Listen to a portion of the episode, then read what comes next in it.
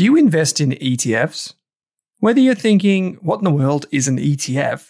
Or you're looking for the next opportunity to add to your portfolio, GlobalX has you covered. From big tech to bonds and bars of gold, GlobalX offers a wide range of exchange traded funds. Go beyond ordinary with GlobalX ETFs. Visit globalxetfs.com.au. That's globalxetfs.com.au. Are you thinking about starting your wealth creating journey, but not sure where to put your hard earned dollars? InvestSmart can help. InvestSmart offers a free quiz that makes it easy to find the right InvestSmart ETF portfolio to help you reach your goals. Just visit investsmart.com.au and hit Get Started. Answer a few simple questions about your goals and how much you want to invest, and you'll get a tailored statement of advice with a portfolio recommendation. You can visit investsmart.com.au for a no obligations free statement of advice. This ad is brought to you by InvestSmart Advice, AFSL 334107.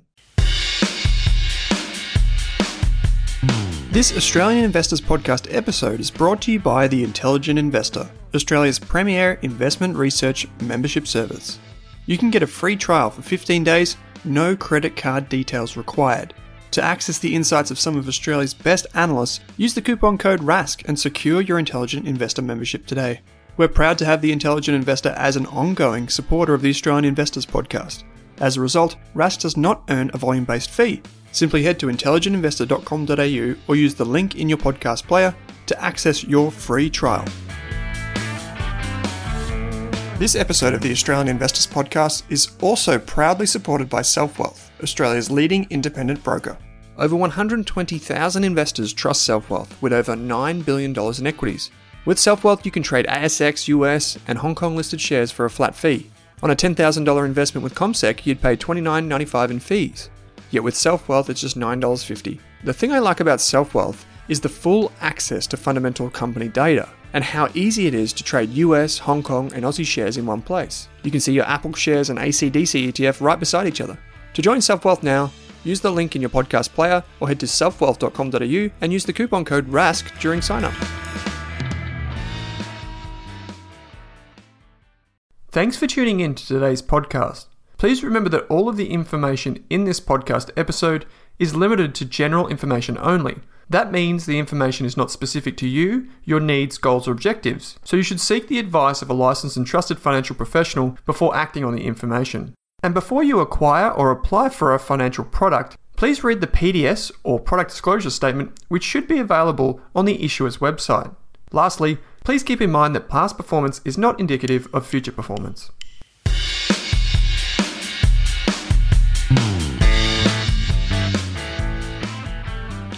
Welcome to this episode of the Australian Investors Podcast, where I'm joined by Dr. Anirban Mahanti, and we're talking how to know when to sell. We talk about some of the recent news in the market, such as China's Evergrande collapse. We're talking about tapering and what that means, Facebook's CTO leaving, if interest rates will rise, and what that means, and a whole host of other things. We conducted this interview live on the Rask YouTube page, where we also took some comments and some points of view from the audience. Thanks for listening to this episode of the Australian Investors Podcast. How are you going? How has your last week been? Oh, last week has been great. Um, a bit crazy, uh, you know, because we work on our uh, recommendations, you know, that are going to go live October one. So a bit crazy doing presentations, you know, stock pitches as we call it, and uh, then you know working on the write-ups uh, before that doing the research to you know make, make you know um, make sure that you know you're picking the right ones so it's been, been a fun busy week but mm-hmm. yeah nothing nothing special you know we're in lockdown like you so there's nothing much happening otherwise that i can comment on or report on. Um, how about you? We've had a bunch of really interesting interviews. So a few interviews that are coming up on the podcast. Um, I interviewed a, a, woman by the name of Tania de Jong, who's a uh, she's founded six businesses and three charities, and she's got this really interesting backstory, and she's focused on mental health, which is kind of prescient, and um, it's just been really interesting and good to chat to to, to her because she has insights. She's actually a qualified lawyer and was a semi-pro tennis player, and and she's a, an opera singer. So she's just just a bizarre and wonderful person. um, all in one, and it's it's just fascinating. So, um, just been chatting with really interesting people like that. I had a few discussions with CEOs and that type of thing this week, um, just small cap CEOs. So we're just working through them. I don't know. I find that sometimes interviews with CEOs and management teams, you can come away with less conviction. Um, sometimes you can come away with a lot more, and it's really hard to anticipate in advance. I don't know if you ever had yeah. that kind of takeaway.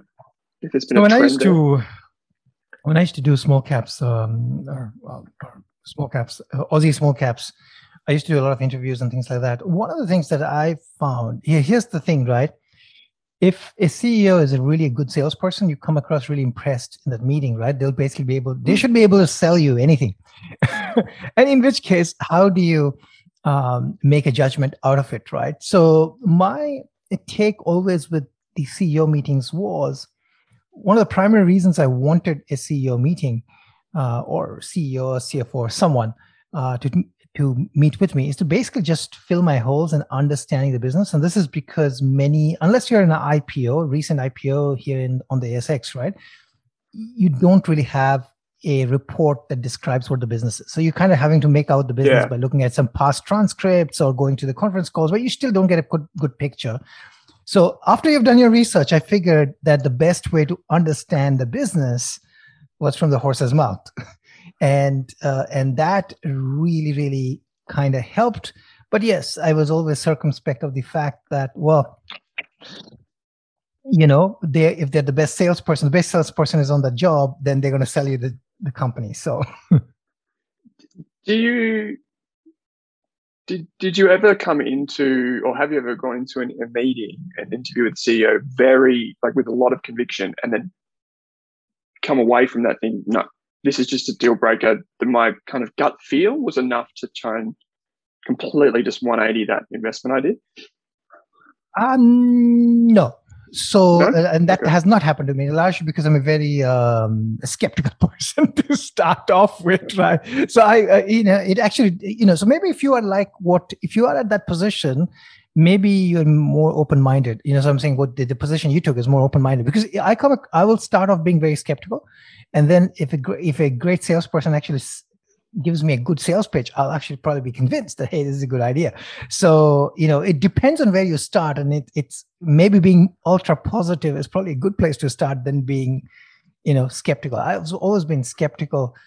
Um, the other mm. thing I found was is even if you look at a person's track record, right? I mean, that's no. I mean, if somebody was has a successful track record of business unless they've done it multiple number of times really doesn't you know if they've been successful in the past doesn't mean they're going to be successful again right i mean mm. one thing worked out doesn't mean that the second one is going to work out yes if they have been like you know they're like a they're like a Bevan Slattery, then you know they maybe have some magic, mm-hmm. right? Uh, that's a different all, uh, matter altogether, right? You know, so serial, so serial entrepreneur is different, but it's very difficult to make out otherwise. I, I, yeah, I found it good for plugging holes. Mm.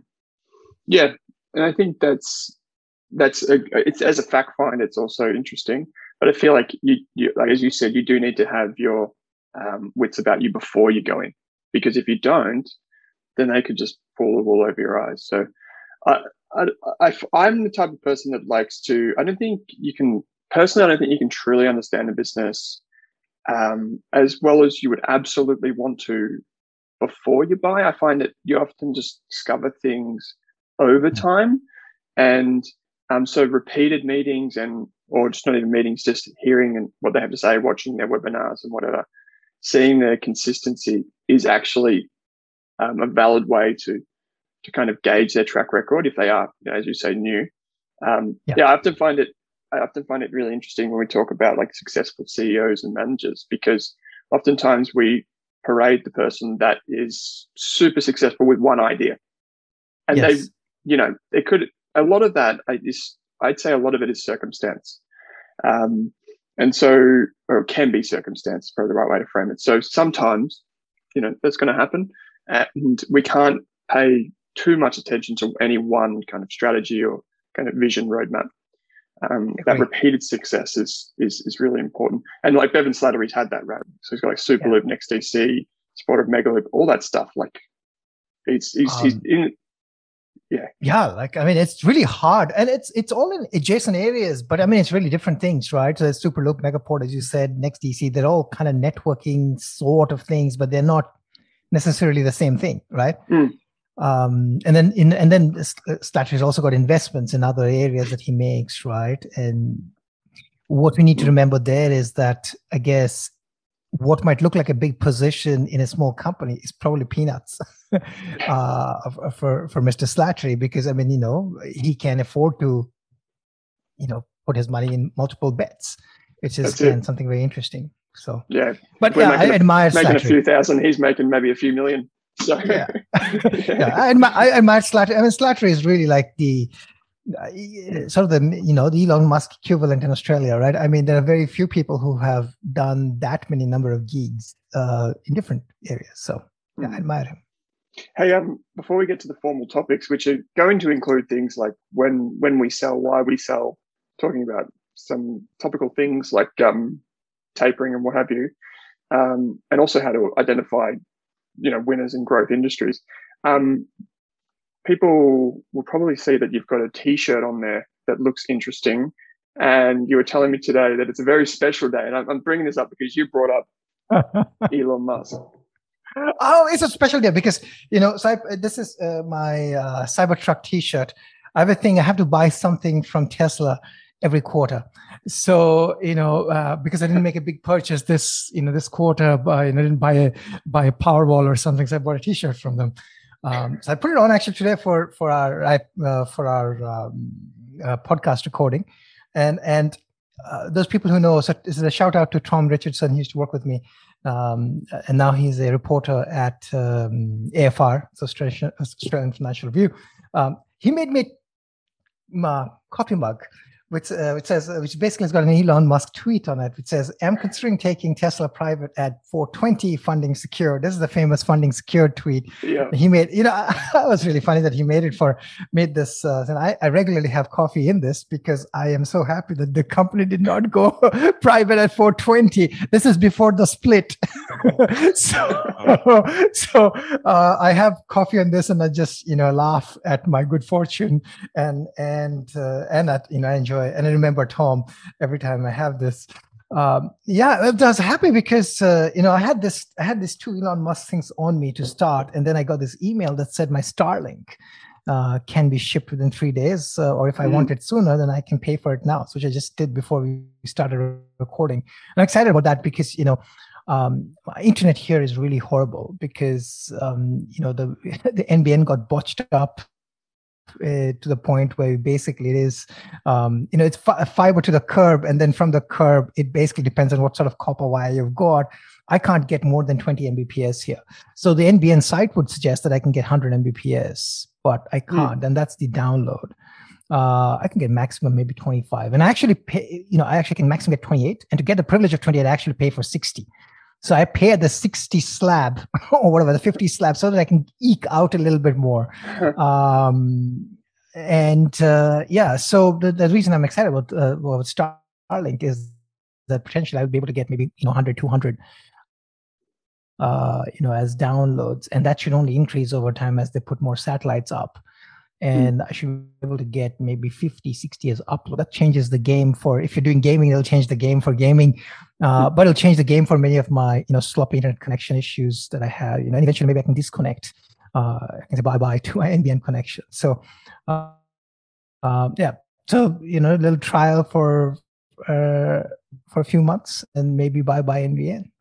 Mm. So, just for those people who don't know, Starlink satellites um, put in put into space that some people can see. They say from with their naked eye just by looking up at the stars. And as someone who gazes at the stars, and I have my telescope right here beside me, um, yeah, it's it's an interesting thing because they've had to make changes around how kind of the light reflects off the satellites as they pass by. But I've also put down a deposit because I think the way that you get a Starlink uh, kind of router is that you have to pay, well, they ask you to pay an upfront deposit and then they say when it's available in your area, then you can pay the full freight, right? Is that how it works? Because that's what I've done. I think I've paid $130 or something. That's right. Yeah. And um, yeah, you pay a deposit, and Hmm. yeah, yeah, and then you see right now I'm getting my internet connection is unstable. Ironic. Yeah. So uh, ironic. Uh, and I can see on Twitter that people are you know, saying, "Oh, but in Brisbane we get this much and you know that much." Well, I don't get that much. If I did, I wouldn't order it. I'm not dumb. but you know, my internet connection is literally unstable at the very moment. so, um, yeah, yeah, yeah. So yeah, I, I think you can, you can get high speed NBN if you're in in a proper metro, where metro is probably you know inner city. Um, I'm not really in inner city. I'm in you know near in the Cam- Camden area, which is like 60, 70 kilometers from the city. We definitely don't get. In my previous place in Campbelltown too, I did not get. I could hardly get 30 Mbps. Um, yeah. So. yeah, right. I um, I get reasonable internet, but I figured this is one of these things where as investors, I like to just keep tabs on what's going on, and I think if I can get it and try it out, see how it see how it impacts my life, maybe then I can use that as kind of like a, an inference of what it could be doing for other people and other businesses, uh, not even here in Australia, but around the world.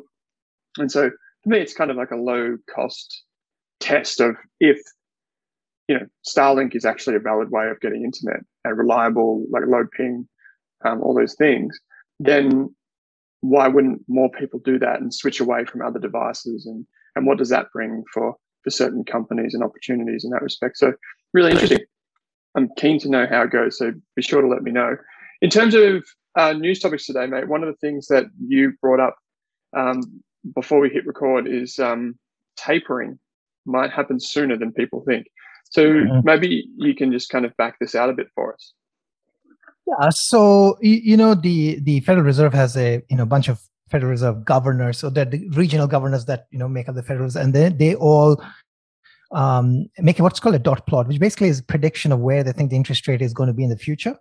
And it looks like what's happening is that you know there's now anticipation that some number of people, at least half of them, probably think that there's going to be an increase later in uh, in 2022, right? Which is a little bit earlier than I guess anticipated. So I think the the what I think the Federal Reserve basically is saying is that the recovery has happened, and according to uh, Powell, the job recovery has also happened. While it's not as low as it was pre pandemic, they think that the job recovery has mostly played out. And now there's inflation, which is also running hotter than they had expected, but they expect it to cool down. Uh, which means that it's now uh, time to start taking away that punch bowl. Uh, so nothing unexpected here, but I think you know a little bit of movement, you know, towards. So I, I guess in my my only takeaway was at the during when a crisis is unfolding, even and these are like predictions, right? And their predictions are just as good as my predictions or your predictions, right? so because you know nobody's very good at making predictions. But when people are making predictions at the depths of despair, then you tend to be pessimistic, right? And when you're out of the depths of despair, you tend to be optimistic and reflected in what thinking about the interest rates, right? Should be or should have been in the past. What has happened is basically people were thinking interest rates are not going to be increased until like 2023. Now they're thinking 2022, right? So it's the optimism that's coming back into play. Um, so does what does it mean? I think there's a couple of things here to keep an eye on. If the, the trajectory of the interest rate is really what matters, right?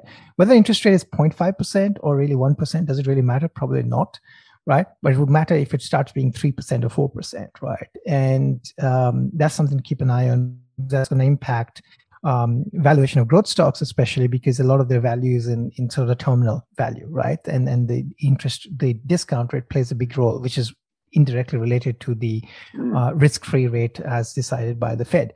Uh, now, when I'm saying Fed, you can replace the word Fed with any other uh, reserve bank, which has uh, you know independent. Um, if you've got an independent monetary policy and you've got an independent currency, then you can set your own uh, interest rates and decide sort of you know the level of liquidity in the market. They're also saying that you're going to reduce some of the bond bond buying and things like that, uh, or start tapering down. So um, overall, I think something to keep an eye on. I mean, what what I think surprised me a little bit is that generally, when you say that the interest rate is actually going to go up sooner than anticipated, you think the market would react negatively. The market actually reacted positively Uh, mm. And maybe the takeaway here is the market loves to have uh, certainty than uncertainty. So, you know, certainty, okay, it's going to go up. And more people are saying this is good news. Combine that with the fact that the economy is actually doing okay uh, is good news. Combine that with the fact that, you know, um, inflation is probably not going to run as hot maybe in the future is also good news. Uh, mm. And then there's some, you know, more or less full employment happening is also good news. So there's a lot of good news there um, with some. So that was my take really on it. Nothing special, but I think something to keep an eye on. I think it's a bit of give and take, right? Like um, interest rates do impact asset valuations. They have for 30 years. I think that's like been one of the massive drivers of of the stock market, um, even bond prices, obviously. So um, the Fed, I just reading an article from CNBC, the Fed um, sees GDP rising to 5.9% this year, and uh, or just 5.9%, sorry, compared to 7%, which is what they forecast just a few months ago. In 22, however, that 2022, they see growth at 3.8% compared to the 3.3 that they previously forecast for. Um, and they also see inflation stronger than the, the previous pre- predictions. So I guess just moving ahead of the curve on that. And um, yeah, I mean, we talked about growth stocks being kind of a maybe a potential loser from the compression of that terminal value, um, because the, the the cash flows that we discount long into the future had to be discounted more effectively because the discount rate goes up. Um, but I guess does it really impact the way you invest in terms of like I know people might might put you in the the box of growth investor, but does it actually impact you in that way? Like, do you change the process? Or? No, so uh, it, it, I don't really like. I mean, I, I do think about valuation. Valuation is sort of the last thing I think about when I'm looking at a, when I'm looking at a company. Valuation is my last consideration. It's like really bottom at the bottom of the wrong consideration for me because I'm looking at. I want to look at disruptive companies. I want to look at companies that change the game. And when the game is being changed, a lot can happen. So um, I don't really think about valuation until like I'm sort of checkboxed all the other things. Um, the only thing I would say is that look, let me this is maybe a more general, and maybe I'm veering off topic here. I don't think the market is overly expensive, right? And mm-hmm. that's you know, and I don't think it's overly expensive. But I'm just saying, like if you look at the the big tech, then they don't look overly expensive, right? And there are pockets of the market. There are pockets of the market in every market, which is expensive. And one of the things I've found is that sometimes it's useful to look outside those pockets of expensive things, right? So, I give an example. Is Moderna worth whatever hundred billion dollar plus, right? I mean, a good question to ask. It's an innovative question, a company which has brought forward, mm. you know, an innovative drug platform. Is it worth that much? Right, and, and it is a lot of lot of things baked into it. Maybe it is, maybe it isn't. But you know, you could make an argument that there are some pockets where things look expensive, you can ask the same question for something like Tesla uh, and say, is it is it worth that much, right? But sometimes you can look a little bit outside of those obvious boxes uh, and look at other things that people are probably not thinking about. So that, that might be something to think about: is are there other sort of ideas that you can look for when you're investing? Um, but yeah, I, in general, if I'm in, if I like a company, I don't really care that much about about what the Fed is doing or not doing because mm. those companies are probably going to be fine irrespective of the Fed. mm. It was like um, during COVID. I think the the game plan for a lot of investors during COVID was if you have companies that have a lot of cash, you know, so their financial leverage really isn't that dire. They're wide, you know, my businesses really competitively advantaged, um, have good aligned management teams, like sensible management teams. That's really all you can you can hope for at the end of the day, because unless you move into um, risk off assets. So you sell positions in order to move to things that benefit from, you know, interest rate or inflation linked uh, coupons.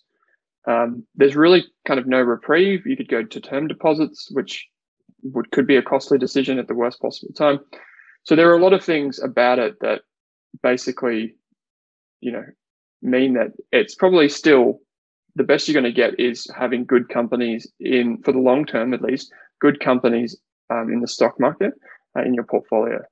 Um, another thing that was interesting, just from um, a Fed perspective, is um, the move or the considerations around digital currencies. So um, there's been a lot of stuff on Twitter yeah. the last week, in fact, too, which is really interesting.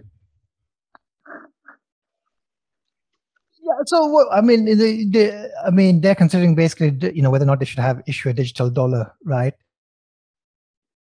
And uh, what I think is interesting that is issuing a digital currency is one thing, but you know, is the rails around that digital currency that matter, right? It's when I say rails, what I mean is you can issue a digital currency, but the digital currency need to needs to propagate quickly. There's no advantage uh, otherwise because I mean technically we have digital currency. If you think about it, right? So if you've got Apple Pay, if you've got Google Pay, if you've got you know Touch and Go, then well that is digital money movement that's already happening, right? Those you know you're not physically moving moving cash. Um. So it's to me it's more of a rails question. If if the infrastructure um, is there to support digital currencies all in, then it'll allow for you know quick settlement of funds, uh, almost instantaneous transfer, like you know like something like Osko that we've got here, which allows for instantaneous fund transfer between certain banks if they participate in Osko. Those sort of things can be very very useful. Um, to me, it seems like if that happens, well, you know, uh, one of the big things about crypto and other digital currencies is is being attacked here, right? Um, you know, if, and potentially it can be also cross-border, smooth cross-border movement of um, of funds if you have digital sort of assets in that sense. Um, if the rails exist, that's that's what I thought. But otherwise, you know, um, I know that you know it's been talked about here as well in Australia and other places that are talking about going digital. So, um, but reserve banks worldwide tend to be um, uh, tend to be thoughtful and deliberate in their movement, right? So they're not going to go into anything quickly, which mm. it remains a question as to seeing as to when this happens. Mm.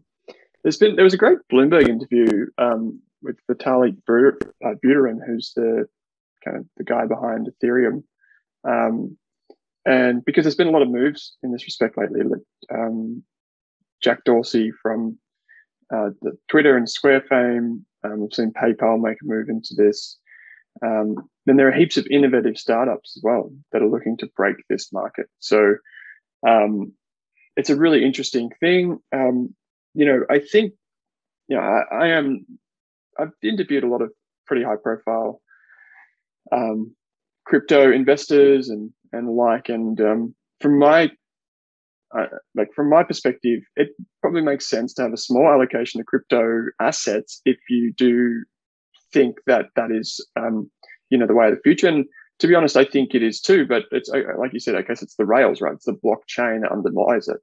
And um, one of the things that I took away from that interview with um, Buterin was that basically, even if PayPal, which owns shares in or Square or whoever come out with their own um, version of a crypto asset, it's still kind of held on a ledger that's controlled, um, like a private ledger somewhere. And so, yeah, it might be instant. It might have all of the the safe. It might have all of the kind of the the usual features from a consumer perspective in terms of instant transfers and what have you. Uh, but at the same time, um, it's whether or not it's truly trustless. And so, if there's something like the Fed embraces something like this, um, then that is really a game changer um, because it brings the two worlds closer together. So that's going to be something interesting to watch. Um, I probably would add um, an extra thing on here, which is something I've been uh, asked about a lot this week, which is basically what's going on in Chinese property development. Um, I've done a few live chats this week, and you know, they're all asking basically is what's happening in China and the Chinese property development market um, something that will boil over into another global financial crisis. And the more I read about this, the more it seems the answer is no, because many of these moves seem to have been kind of set in motion quite a long time ago.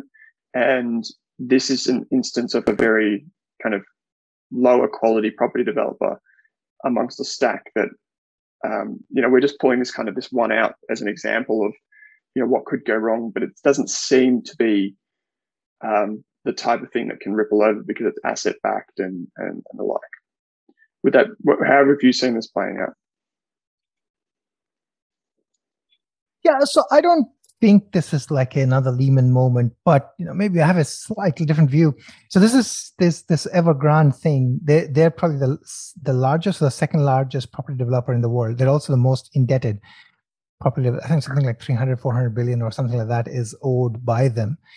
And I think the problem is uh, so this is how these things spiral, right? So these guys build residential properties as an let's use say as an example, right? So let's say they're building a big tower in Hong Kong, and a bunch of people are going to be buying into that tower, so they're going to be paying deposits. Those deposits are then bank guaranteed. So the consumer is taking the loan from the bank. The bank is then, you know, giving them the money. That money is then flowing to Evergrande. And now that there is this doubt, or there was this doubt, I think Evergrande has made a payment that they couldn't make their coupon payments, which is basically payments on their debt. Then that, that company basically goes into default. If that company goes into default and it goes bankrupt, then what do you do? Right. So if the banks stop lending money, then the consumers don't have the money to pay Evergrande. If Evergrande doesn't have the money coming in from new projects, it actually can't make payments to its suppliers and on its debt.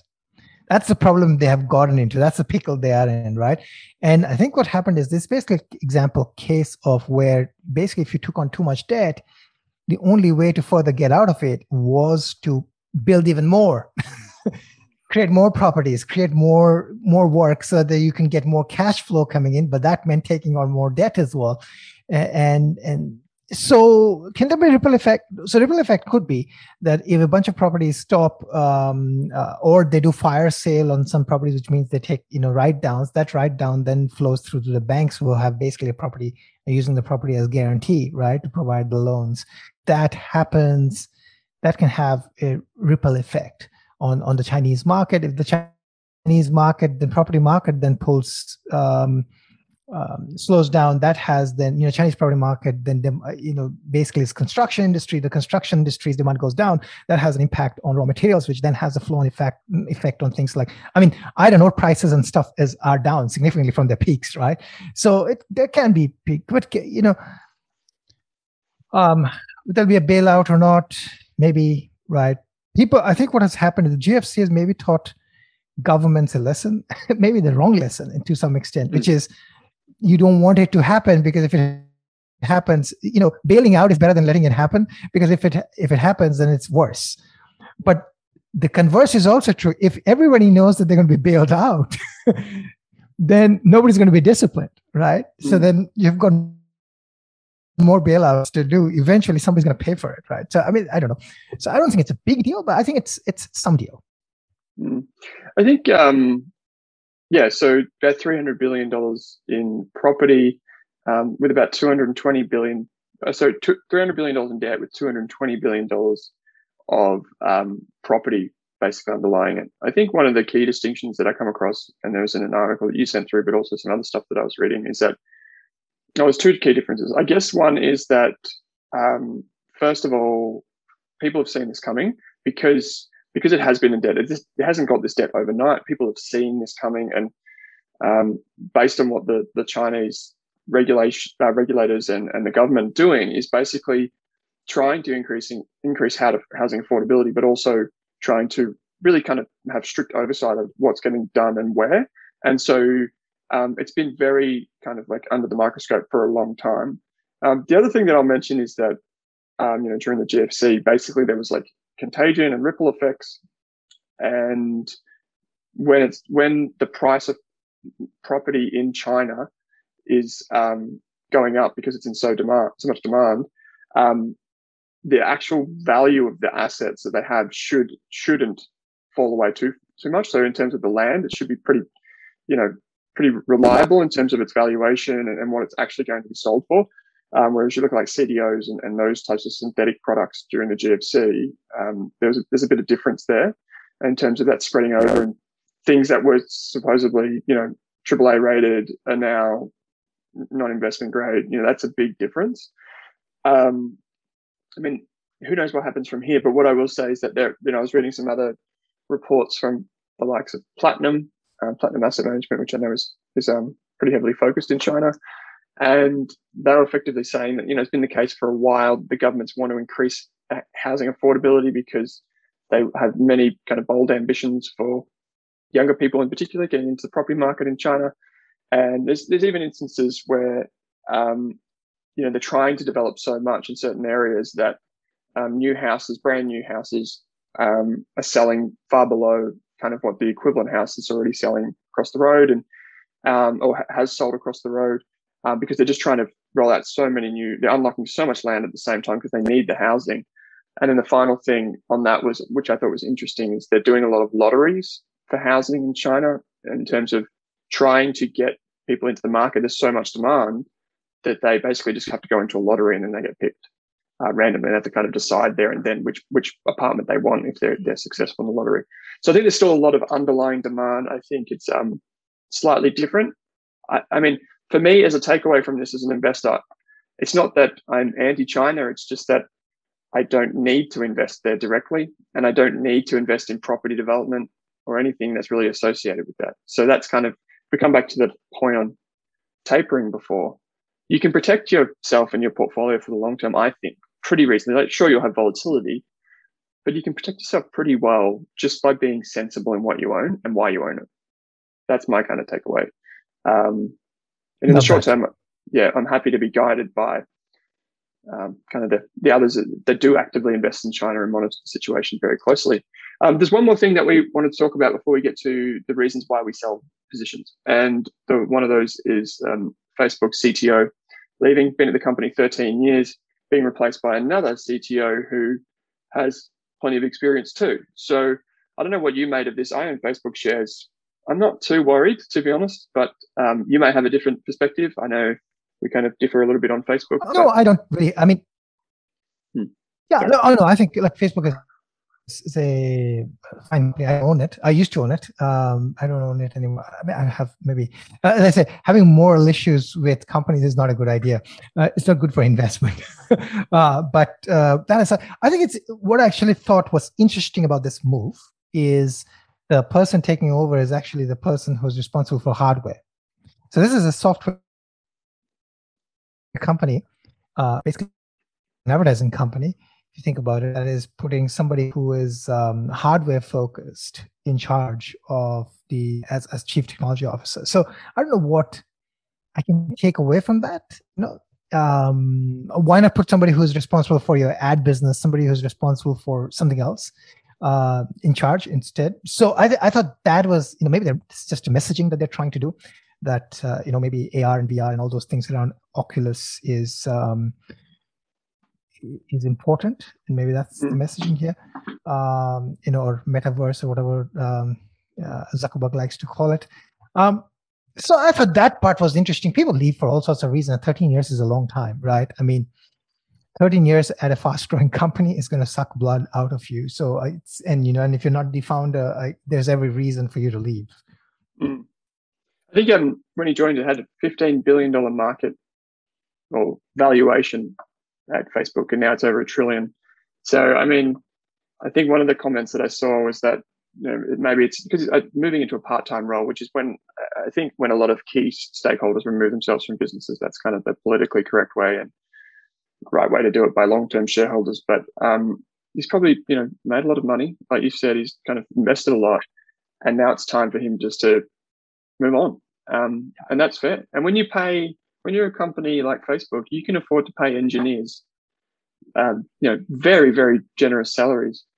And not only that, you can pay many of them. So it's not just paying one or two, you can get a lot of them. And so you have yeah. a lot on the bench when, when mm. one wants to come off, wants to be substituted off, you can, yeah. um, you can do that. So we just had some comments on the live thread here. Julian said, um, my ears have been enjoying your new microphone Doc." So that's ah. interesting. okay, okay, all right. Lachlan says so. Basically, Evergrande is a Ponzi scheme? Question mark. um, uh, we could say the same thing about Australian property too. It's a pyramid. every every property investment ultimately is a pyramid. if the property is going up, you can think of it as a pyramid. Okay, now now watch the haters come by. so here's an acknowledgement about uh, um, the the microphone here, right? This microphone was kindly provided by Owen uh, of Rask fame, and I actually love it because it actually gives a good voice. yeah, I actually don't, and I I've actually got mine up there. I should probably get it out. I've been a sucker for these AirPods for a while. Um, but then we got some more comments here. So we've got, oh, and by the way, Rode, Rode is the microphone maker, that wonderful Australian business. Um, Josh says Ashmore, BlackRock, UBS, and HSBC own around $1.3 billion of Evergrande bonds, according to Bloomberg. So there's US exposure to this, hence the idea of contagion. Yeah, which is fair. Um, yeah. A lot of the debt is denominated in US dollars. So um, that's a, that's a risk too, right? With with when you have um, emerging market currencies and you have the volatility in the currency. Yeah. Yeah. So the, I mean, the, the you know the bond market is, and the the thing that people forget is the bond market is what like you know ten times the size of the stock market. So the bond market is huge, and that's how sort of stuff can flow over. But but again, yeah, three hundred billion dollars of debt overall in the grand scheme of things, where we have trillions and hundreds of trillions of dollars of debt, is probably small. But yeah, but that is that's a good point. Agreed. Mm. Julian um, then commented again and says, Facebook is undoubtedly a great business, but has ick factor for me, which is probably what I think you've talked about this in the past too. And I think that's something that a lot of people have commented on. You know, there's been some big things over the years with privacy, Cambridge Analytica, um, many different things over the years that have kind of called into question Facebook's ambitions, including its own cryptocurrency. So I think yeah, that's my thing my thing with Facebook is, you know, like the fact that it's a trillion dollar business, which is basically an app, is what makes me worry. Because if the app ecosystem is to shift, right? Yeah. You know, uh, various regulators are trying to break ecosystem. That is actually bad. Just equally bad for the owners of the ecosystem as it is bad for an app itself, right? Um, so that's sort of what I, you know, it doesn't control the i guess it doesn't have layers that it can control. So it's trying to do that with oculus and things like that. I don't know how successful it would be. People it's a very difficult uh, transition for a company which sells stuff for free. Or let me put this in air quotes free uh, and then get them to buy hardware from you which is not free because uh, they're not used to buying stuff for free. So, uh, but not used to paying for stuff right? So that's that's the yeah i think that's been my thing. I've been you know wrong about it but from where i sold i think facebook has doubled um, but yeah, that's okay. Don't um, don't take your uh, confirmation bias from price or your signals oh, from price. Yeah, I have to. I have to. That's the only. That's the only way I'm going to feel regret. Otherwise, yeah. I have no regret about it. and I think I think that's fair too. Like another criticism is obviously like the shift away from the Facebook.com app and Messenger towards uh, WhatsApp and Instagram, and it not being as kind of not necessarily transparent, but as obvious how those businesses are going and kind of the big picture opportunities there. But um, yeah, it's it, they're all fair criticisms. Um, Henry just did say, "Get the mic out, Owen. Your voice has been a little scratchy lately." Well, I've got the mic out. Unfortunately, I can't connect it to a live chat, but I will next week, Henry. So thanks for the thanks for the nudge. Um, okay, mate. So wonderful.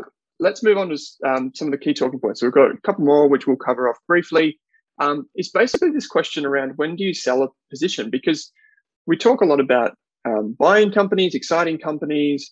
Um, we talk about you know all these different things um, around kind of the entry, maybe even the holding, but we don't talk much about when to exit. And I'm really keen. I know you've penciled um, something or penned something, I should say, um, for Seven Investing on this. So maybe you can just share a bit of that with us. So my, my article and actually all the articles of my colleagues, they're all uh, they're not behind the paywall, so they're the public facing, so you can actually access them. Um, each person has their own take. So uh, my take on selling is I sell basically my selling need is driven by I need the money, right?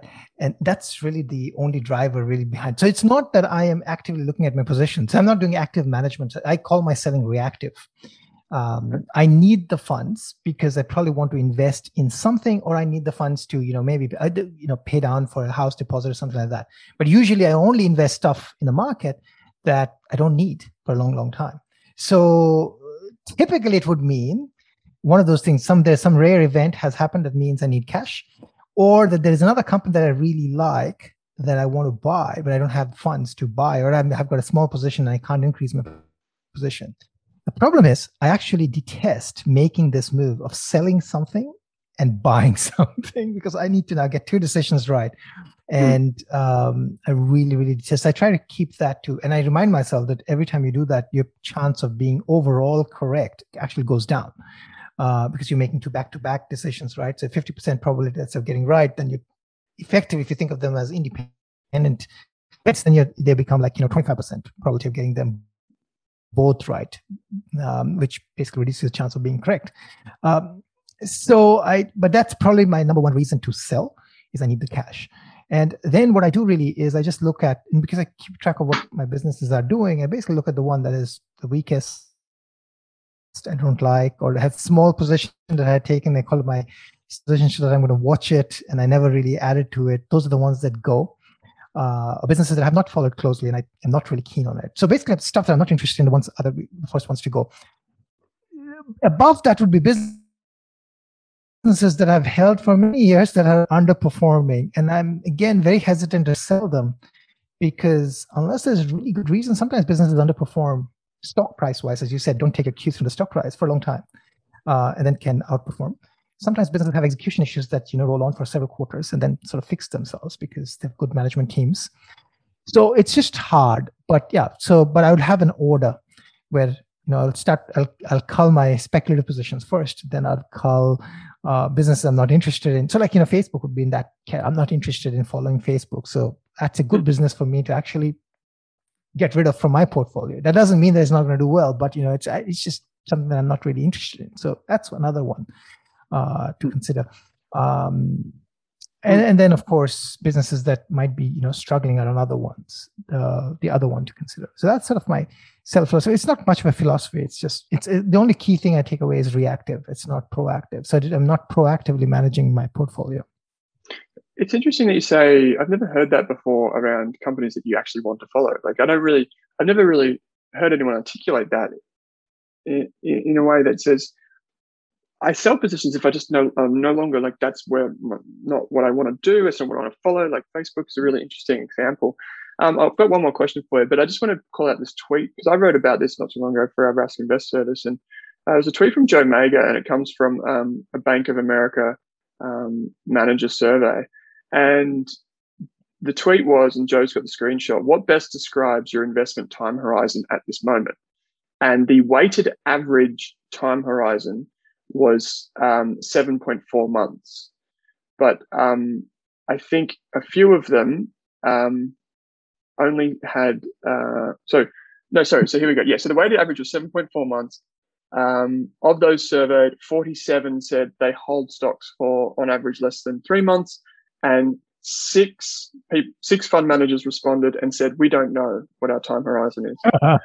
um, funny. So, so it's it's a really interesting one because um, yeah, I mean, it, what it means is if you take the median there, 7.4 months, it's effectively saying when fund managers and the professionals that we pay, or some people pay, are investing only six months or seven months ahead of time, there's a time arbitrage there effectively and a behavioral arbitrage. And that just comes back to what we know about being individual investors. We don't have constraints like window dressing, showing up for the quarterly reviews, um, doing the webinars and all that sort of stuff. We can kind of run our own race, which is why your comment was really interesting. But one question I have for you is I was reading your article, and one thing that people tend to do is they tend to curate their portfolio, so they are they are more active. And you've said here that you know some people sell because a position is air quotes too large, and you said your largest position is 25% of the entire stock portfolio, and you're okay with that, but some people wouldn't be. And you said it's like a personal decision. How would like at what level would it become uncomfortable for you? And how yeah, do you make so that like, decision? Yeah, so the, the largest position is Tesla, and you know, like it's I think it's yeah, investing is very personal, right? I mean, I feel I, I, sold some when we you know bought this house. I sold some to pay the deposit, and I felt very good about it. And I almost thought I should name the house Musk. um, uh, but uh, look, I think it's okay. Like I understand that company, and I'm fine with it. I understand the volatility that comes with it but I get it. I get what they're doing, right? Which is which is again this you know this point that you made about. So I'm okay with that. An active manager would would look at 10% position and then have to call because you know you can't go back to your clients and say, "Oh, I've got a 20% position." But an individual investor can, as long as they understand, right? Uh, most people would say that you know you know 15% probably is is a lot, and um, yeah, but I feel com- as long as I feel comfortable about it, it's okay. It's uh, you know Mm. It's fine. And the it here's the thing though, right? What I do is I let positions organically grow. So like, you know, I've in the only time I've sold is I think last year when, you know, a lot yeah, last year when, when we were looking to buy the house, I sold some. Um, but otherwise I've, I've never sold, right? And so my time horizon is not that seven months. It's, you know, my time horizon is eight years, 10 years, you know, my positions are that long. Mm. I just let the compounding do the thing for me, and I just wait because you know if if a ten bagger doubles, that's a twenty bagger, right? That's mm. that's where the magic happens, right? And as I, I tell everyone that you know in the first five years you don't notice it, between the year five and year 10 is when you start noticing things. And then from tier, year 10 onwards, it's magic mm. because you could just be sitting on your bum doing nothing. And every, you know, year you could be making five years worth of like salary. yeah. because of the magic of compounding. So mm. uh, compounding is magical. You just have to let it happen, which is what you were, you know, the point you were making is that, you know, that's the biggest advantage we as individual investors have, right? So yeah, uh, if you can if you can find, see, I, I don't have any study to back this up, but basically my belief is that if you can find companies that have very high rates of returns on invested capital, eventually your portfolio, you know, not it won't happen immediately and it will not be in a straight line, but over say 10 years, eventually your returns should come close to mirroring kind of the, the com- ongoing compounding of that business, provided that you know, everything else. This is that old, is it uh, ceteris paribus, that economic theory? I don't know how to pronounce that correctly, but basically holding all other things equal or the same, what would happen? Which you know that never happens in reality. But if they if they were the same, if your business is constantly compounding and growing its capital, eventually people will, you know, pay a higher price for that because the earnings will go higher, the dividends will go higher, the revenue will go higher, and so that is basically where I kind of put my yardstick. If I can buy companies that are compounding at 20, 30, 40% a year, I'm sure that's before tax, then eventually my returns should be double digit as well. But it takes a long time to recognize that. And I think that's the key thing that many, most investors miss is you have to give it time. Otherwise, that doesn't work. Um, so, I mean, you can still make money but investing in sentiment you know, stretching valuations. We've seen a lot of that in the last 10 years. But um, yeah, I, th- I think that's fair and reasonable. Um, I've got, so I did a piece on this recently 10 reasons that investors sell. So not 10 reasons that I sell, but 10 reasons investors sell. And rather than go like there's like intrinsic valuation, opportunity cost, all that sort of stuff, tax purposes, some, you know, how many times have we had CEOs say they need to sell this, their stock for tax purposes? Um, then there's obviously like the fear and greed element. Um, many people use things like a director selling down as a signal to sell. Um, basically, some people just hit a goal, like a retirement goal. Um, but the two that I want to call out is probably the two that make the most sense to me. They're kind of like my truths. And um, the first one is that it's being more prescriptive. So this comes from basically the financial planning side of me, which is many people aren't deliberate when they invest. They are kind of they, they think about investing as a way to collect assets. So I wrote about this recently as people being collectors. They just kind of collect shares. They collect properties. They collect bars of gold, but whatever, paintings, whatever you're into. And that is, that works because you're collecting assets. As long as you're collecting assets that go up in value, you're going to have more money. That's a pretty simple thing. And I think for beginners, where beginner investors definitely overthink it. So just getting started is basically the best advice for them for sure. But over time, as your portfolio grows, um, and maybe if you're not a professional investor like we are, maybe the best thing for you is to have a plan that says, I'm going to invest X amount of money in the stock market, X amount of money outside of the stock market. And then if things go beyond that range, like reasonably, say 10% beyond my allocation to, to the stock market, then I might consider trimming my lowest conviction positions and rebalancing.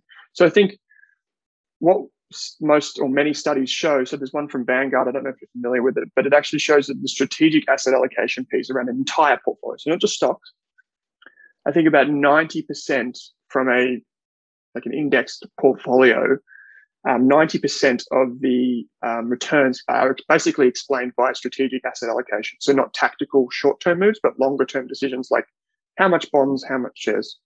Um, so I think that's a valid point to make. If you are going to sell, you may have a plan in place to sell, and that discipline might actually work for you.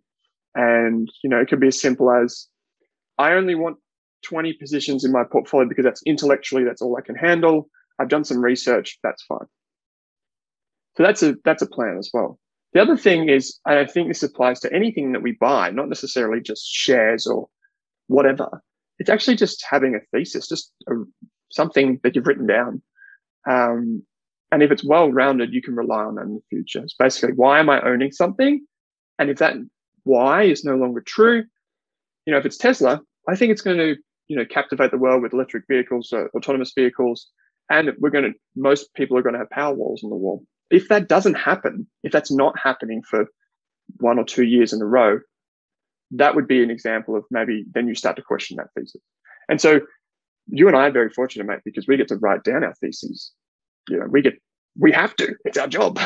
but um, a lot of people don't do that. So I think as a discipline, that's a really important thing to get in the habit of. And then, um, you know, we get, I, am rambled, but basically on top of that, you get the Feynman technique. And if you write it down, you poke holes in your own work and you go back to the drawing board and et cetera, et cetera. So thesis, break, and I guess the top down portfolio constraints are, I think, valid reasons to sell. That's kind of my philosophy on it. I love Julian, that. Uh, I was going to say that you know um, journaling is a great idea. That's what Owen just suggested. You know, you should. You, you actually you'd be amazed how much journaling helps. So. Julian says, um, "I like Doc's approach of thinking about portfolio percentage in terms of percentage of capital outlaid, then letting them run. That's cool. Yeah." Yeah. So that's that's just to highlight that. What I do is I have a set of amount of capital that I have personally put the cash. I I try not to put more than five percent in any company and then let let them run. Yeah, right. So would you, if you had five percent to put in a company, would you put five percent in in one go, or would you kind of do that every few months, or how do you think? So what that? I do, I so I have a running tally of how much cash I have put into my brokerage accounts, right? And I would not put more than five percent of that amount into any position. that sort of like so you're saying over the, the lifetime of you putting money in or just yeah recently? Yeah, right. Okay, yeah, yeah. yeah. Right. So it's like, you know, I don't want to put more than 5% of the total, right? So if it's 100K, then 5% of that is that's how much a position is going to get capital from me. And then I can let it run, right? And it can keep running forever if, you know, um, and that can become large or small. That's okay. It's just another way of saying that, you know, this is the my hard earned money and that's how much you're going to get. Now go do something with it. mm. Yeah, fair enough. So, whereas, you, so would you say that some people who are doing it from the perspective of total value of the portfolio, maybe that's not necessarily the, yeah, maybe that's a different no, way to think about it. That's a different. I'm not saying anything is wrong or right. Other problem is, as you said, right? I think there's a whole there's a whole portfolio. There's like an entire like course on portfolio hmm. management, mm. right? You can go to you, you know if you go to the CFA curriculum, I guess you'd you know you'd get a you'd have like entire module on that. I've never read that module. I don't understand that module. I'm openly saying I don't care about that module. It doesn't work for me. I don't know what it is. It doesn't matter. So my module is well, I've just put stuff into companies I like. I want to keep money in companies I follow, and I don't look at my positions and say, ah, it should be 5% or 8%. Should, you know, it's 5%. Okay, 5%. That's fine. It's 10%. Okay, it's 10%. And it's very laid back. Mm-hmm. And as I said, I think I think the point you made is effectively nothing is going to matter that much if you take if you just expand the horizon, right? And now could I have done better than what I've done? Maybe. But you know what? I'm happy with what I've done because my threshold in my family is if I can get 15% per annum, that's great. And we're not even comparing with the market, just 15% per annum because that's like doubling every five years. That's a lot. And if I can do mm. more than that, great. But 15% is, is good. So again, I think that's where it becomes very personal, right? I mean, that works for us and we're happy with it. Mm. Yeah. Why complicate think, life? Yeah. And I, I, yeah. So just to confirm though, just to confirm here, you've never calculated the efficient frontier of your portfolio? I have no idea what even that means. How about? Uh, okay, so I, the only thing I uh, only thing I look at is how much my different portfolios are giving me returns on a one year, three year, five year, and long term basis. That's the only thing I look at. Or as my father would say, the only thing I look at is the total value, which is actually my my father has got it right. You know, age sure. does help you. He says I look at how much money I've put in, then I look at how much money I have. And everything in the middle does not matter. because what really matters is how much you've got, how much you put in, and that's really the end result. And I, am in, I'm with my father here, uh, so that's what I look at. So just looking at returns is what I do look at. Yeah, um, I can tell you the CFA curriculum around portfolio management. It's not that much fun, so um, you're not missing out on a lot by by not reading it. Like it's uh, sure you know you got to know the rules of the game before you can play it, but um, you, yeah, I mean, you can probably spend your weekend doing something else, uh, in my hmm. opinion. Um, but yeah, that's that's really interesting, and I think again, this comes back to knowing the difference between being a private investor and being someone that is a financial advisor or even a fund manager. I think a lot of us, and I, I constantly remind our team of this, is you know, just because a fund manager writes in their letter that they sold a position, that doesn't necessarily mean anything for us. They might say that they sold it on valuation grounds, but they could have sold it for many other reasons, and that's just what they're telling you. And it doesn't and I, mean that the valuation is correct. That's it. Yeah, exactly. that and one of the wonderful things of being, um, you know, being an expert in a field is that you can say things, and your clients think, "Oh, that sounds rational." They seem to know what they're doing, even in difficult situations, which in some instances would probably just be smoke and mirrors. Mm. And so um, it's important that you make your own decision. You you are comfortable in that, and not necessarily let others guide you. Because if you do that, you'll end up with a median holding period of seven point four months or less, probably. So, um, which is probably as both of us were just saying, is probably not where you want to be for your long term wealth creation. So, fascinating stuff. Yeah, I really enjoy this conversation of um, when to sell map. I know we've got one more topic, but we're already at 59 minutes. So I don't know uh, what you want to do. We should keep that topic for next time, but we should let's do okay, a little teaser gonna... saying what that topic is about because that's a very interesting okay. topic as well. Go so I'll let you do the te- no no oh, no, you... no, no, no, no. I want you, you to do the do teaser. Yep. okay. So so we we we alluded to this topic um, a couple of weeks ago when we talked about basically when you have really fast growing industries, really valuable and important industries, you know, that could be around for decades to come. How do you identify one winner or multiple winners in that industry as early as you can? And so that's basically what we're going to be talking about next week. We're going to give you a framework of how to do those things, how to use what you know to make good security selections, so individual stocks, but also how do you build the portfolio around them? So all that and more coming up on next week's Australian Investors Podcast. How's that for a teaser? That is brilliant. And here's the thing this is all free stuff, right? this is all it. free. Okay, free. Owen, one thing we didn't do is we didn't tell people how they can get hold of us. So yes. I'm going to be honors. You can find Owen on Twitter at Owen Rask. Um, uh, with the O capital and R capital. I don't know whether it makes a difference or not. Does it make a difference? Yeah, I don't know. I, I don't know, right. but that's why I said O capital and the R capital. Um, come and talk to us on Twitter. Give us ideas. We love, and you know, have questions. Uh, you know, send them to us. We we, we love t- chatting with people. Um, mine is at seven A Mahanti. Um, you want to point them to something that's been happening in the Rask world where they can find the Rask uh, content, how they can access it. Yeah, sure. So you can head to www.rask.com.au forward slash subscriptions if you want to um, see what we write about, see what the Rask analyst team puts behind the paywall, which is stock recommendations and uh, podcasts and, and a few other things that we put in there, including, you know, reports and, and guides. And we actually released one last week, which was um, an investment portfolio guide. So basically, it's like a 15 page checklist for you to self assess your plan and your goals for long term wealth creation from the stock market and how you're going to go about doing that. So that's pretty cool too. Uh, that's behind the paywall though. Um, how about you, mate? Can they go to seveninvesting.com and find out more? subscribe? Yeah. And you know, so here's a if you subscribe, you get what's behind the paywall. If you don't subscribe, you have lots of podcasts and articles, like the ones, the selling articles in each one of my colleagues. So we have seven advisors and seven investing. You can find each one's um, how they handle selling. Uh, we put these articles out, just just general, you know, um, articles for people to read. Lots of podcasts and and mm. uh, and things that we do uh, out there. Um, yeah, and if you want to look, you know, our recs come out on the first of October. Uh, there'll be seven recs out. I'm quite excited about my own rec. Uh, I think it's it's it's a very interesting, and I've found another small, fast-growing company which is profitable. Uh, what are I the chances? Uh, the chances are very low, but yeah, I've, I've been actually profitable. looking uh, profitable. It actually has net income. so, so I, I, love those when I find them. They say, "Oh, okay, there's net income here. That is pretty cool." um, yeah, it's a small, fast-growing company. If you're interested, uh, then that, that's going to be behind the paywall.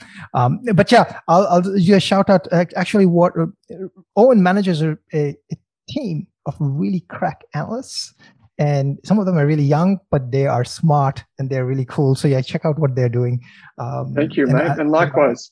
Yeah and I, I, like some of them. Some of them I, I have I've at least had the pleasure of working with at least one of them. And and and, and she was a crack analyst. Uh, uh, i'm sure she appreciates it yeah. So, so we'll, we'll not put we'll not put her name out because we haven't taken permission from her to uh, put her name out. Uh, but yeah. Uh, yeah that's it. That's it. Wonderful Always, mate. Always a pleasure. So thank you for for joining me, and I'm um, looking forward to doing this next week. Yes, same here.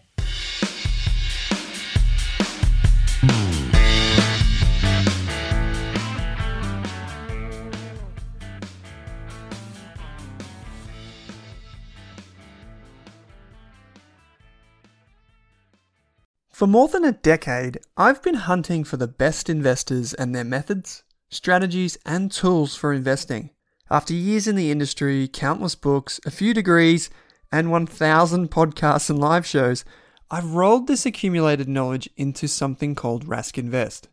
If you've ever heard me talk about a core and a satellite, active and passive, true long term compounding, or you simply want to know exactly how I would invest, now is your chance. Rask Invest is our new investment service designed for all types of investors who want professional management of their core portfolio at a low cost from a team they trust. Rask Invest helps you automate your wealth creation and passive income. Simply click the link that says Invest with Owen in your podcast player to join one of our live platform walkthroughs or book a call with us. You can also view the Rask Invest PDS and TMD and get invested with me.